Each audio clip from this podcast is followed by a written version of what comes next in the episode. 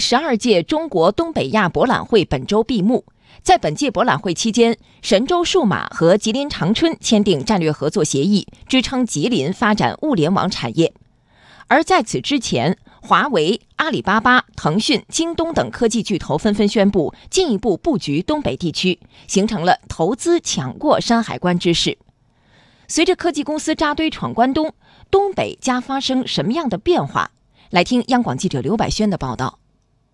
神州数码近日与吉林长春达成战略合作，计划将长春打造为国际物联网之都。神州数码董事长郭维透露，计划用三到五年的时间，在长春打造物联网上下游生态链，涉及芯片、传感器、物联网云服务等多个领域。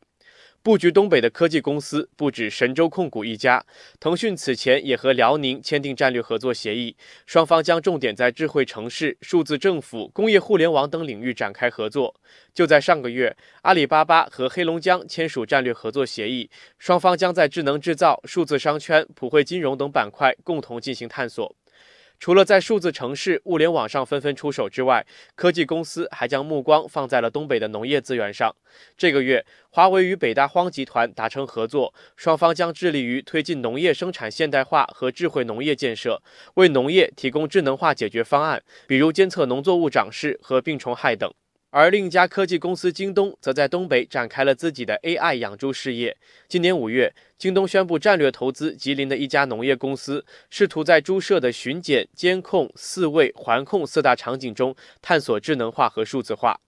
科技公司扎堆闯关东，将为东北带来什么样的改变？业内观点认为，科技巨头对于东北而言，就像一个支点，能够发挥撬动东北新产业生态的作用。这样长期下来，会带动更多企业涌入这股浪潮，形成良性发展的态势。除了在东北老工业基地的基础上重塑产业生态之外，更重要的是一系列科技投资强心针的注入，将有望帮助东北留住人才，同时有了更多的新兴就业和创业机会，自然会带来一波返乡潮。这样的发展路径，如今在中部地区已被成功验证。